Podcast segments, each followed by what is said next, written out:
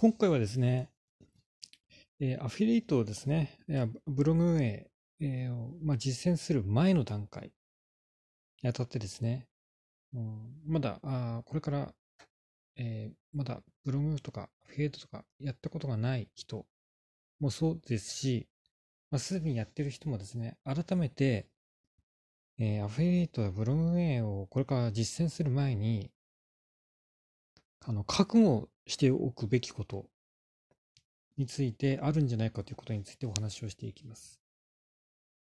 えー大半の人がですね、なかなか稼げていないという事情があるわけですね。まあ、例えば、ブログ初心者の人に今ね、こういうアドバイスがあると思います。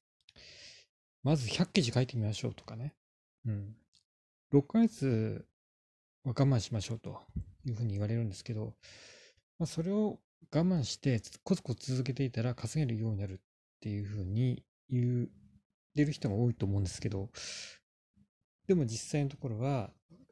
稼げてない人が多いわけですね。まあ、その人が、うん、やり方がまずいのか、とかね、まあ、それどうかわかんないんですけど、もしかしたら競争が激しいのか、っていう可能性もあるわけです。まあ、必ずしも本人の努力だけとは言えないわけです。で、そうなってくると、うん、やはりですね、やはりこれを続けても、まあ、全く お金にならないんだったら、時間の無駄でもあるわけですよね。そうなってくると、やっぱり、このまこのまま続けるべきかどうか、よく考えなきゃいけないと思うんですよ。でね、私、なぜ今回このテーマについて喋ろうかと思ったのか、その理由について言うとね、まあ、ある人のブログを読んでたんですよ。えーその人はフィリエイトの実践記をやってて、もう2011年ぐらいからやっている方で、まあ、その2011年ぐらいからブログの実践記をやっている方なんですね。その方は以前は月収100万以上 Google AdSense で稼いでいたようですが、現在はもうほんと月、まあ1、1 2万ぐらいになってるっていうね。ね。ものすごい下がってるわけです。よくね、あの、記事は、あの、記事をどんどん書いていけば、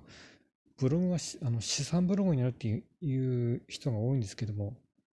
そんなことはないなっていうふうに 思いましたよね。うん。そもそも資産とは何なのかっていうことをですね、考えなきゃいけないわけですね。本当に資産になるのか、ブログを書けば資産になるのかってことをよく考えなきゃいけないわけです。で、うん。でね、やっぱりその方のブログを読んでいると、まあこういうふうに稼げなくなるわけですよね。で、そうするとですね、えーっと、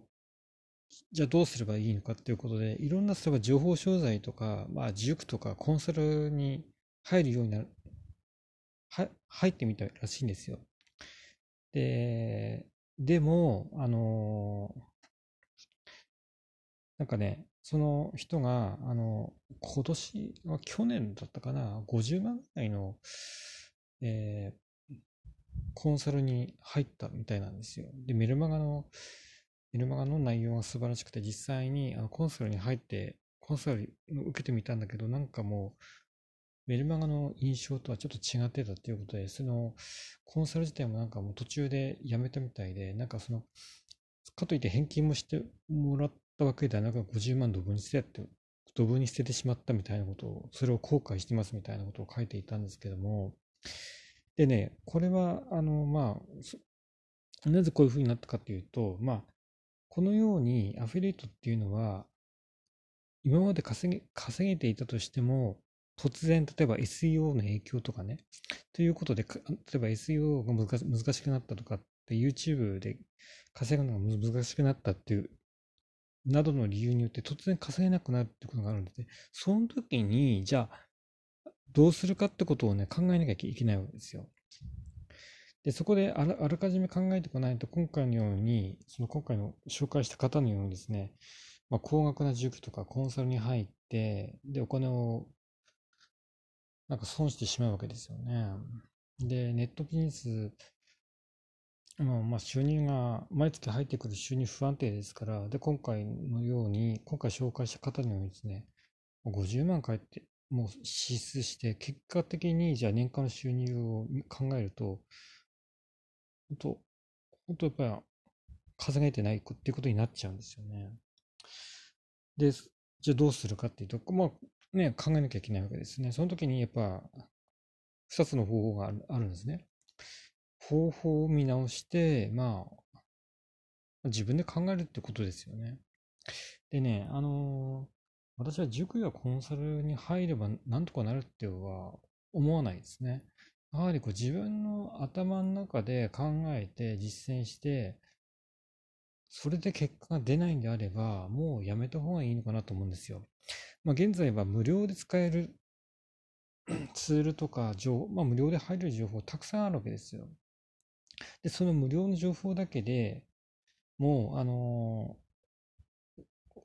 これ私の考え方なんですけどね、稼げるようにならないんであれば、それでもうなんか店舗が開けないんならもうやめようかなと思ったんですよ。うん。で、その、まあ、そういう覚悟、これはあっちの考え方ですね。うん。もう一つはですね、もう一つ覚悟していることっていうのは、あのー、まあ、AI ですよね。AI とか、まあ、いろんなその IT の技術で、結果的にですね、あのー、これからですね、ひょっとすると、あの、アフィリエイトの仕事自体が、もしかしたら AI によって淘汰される可能性だってあるのかなと思うんですよ。そもそもアフィリエイトや、えー、うん、という、あのビジネスモデルがね、登場したのって、例えば Amazon アソシアソシエイトが初めだと思うんですよ。それが、まあ、Amazon という会社が登場する前は、Amazon アソシエイトがあったのかどうか、わかんないんですけど、多分、まあ、Amazon アソシエイトが最初だとしたら、まあ、ほんの、まあ、あの、20年か30、30年も経ってないんですけど、まあ、それ、それぐらいの、あの、まだ歴史しかないわけですよ。ですから、非常にまだ歴史が浅いわけですね。ですですから、もうこのままの形でアフィリエイトが存続するかどうかもわからない。Google AdSense もですね、いつまでアフィリエイターに、あの、まあ、稼が、あの、稼いでもいいよってなんで、い、あの、そういうことをね、Google がサービスとして提供するかは、とは限らないわけですよね。別に Google と雇用契約書を結んでるわけじゃないですからね。うん。そういうことを考えると、まあ、突然稼げなくなること、もう突然アフィリエイトができなくなってしまうとか、そういうことはあり得るわけですね。まあ、その場合にはま別の仕事をするとか、ということを考えておいた方がいいのかなと思います。はい。で、そういうことを事前にもう、先々のことまでも事前に考えておく。で、定期的に考えておく。そうじゃないと、うん、やっぱりあの、そういうことはね、嫌なんですよね。大体そうじゃないですか。稼げなくなるとか、稼げると思って頑張ってるわけだから、稼げなくなったらどどうなるんだろうかって考えたくない人、たくさんいると思うんですけど、考えなきゃいけないと思うんですよね。ですから考える必要、ですからでも考えなきゃいけないので、ね、考える必要はあることなんですよ。まあ、そういうふうにある、まあそういう、そういう覚悟っていうのは大事かなと思っていますね。はい。今回のお話は以上です。最後までお聞きいただいてありがとう。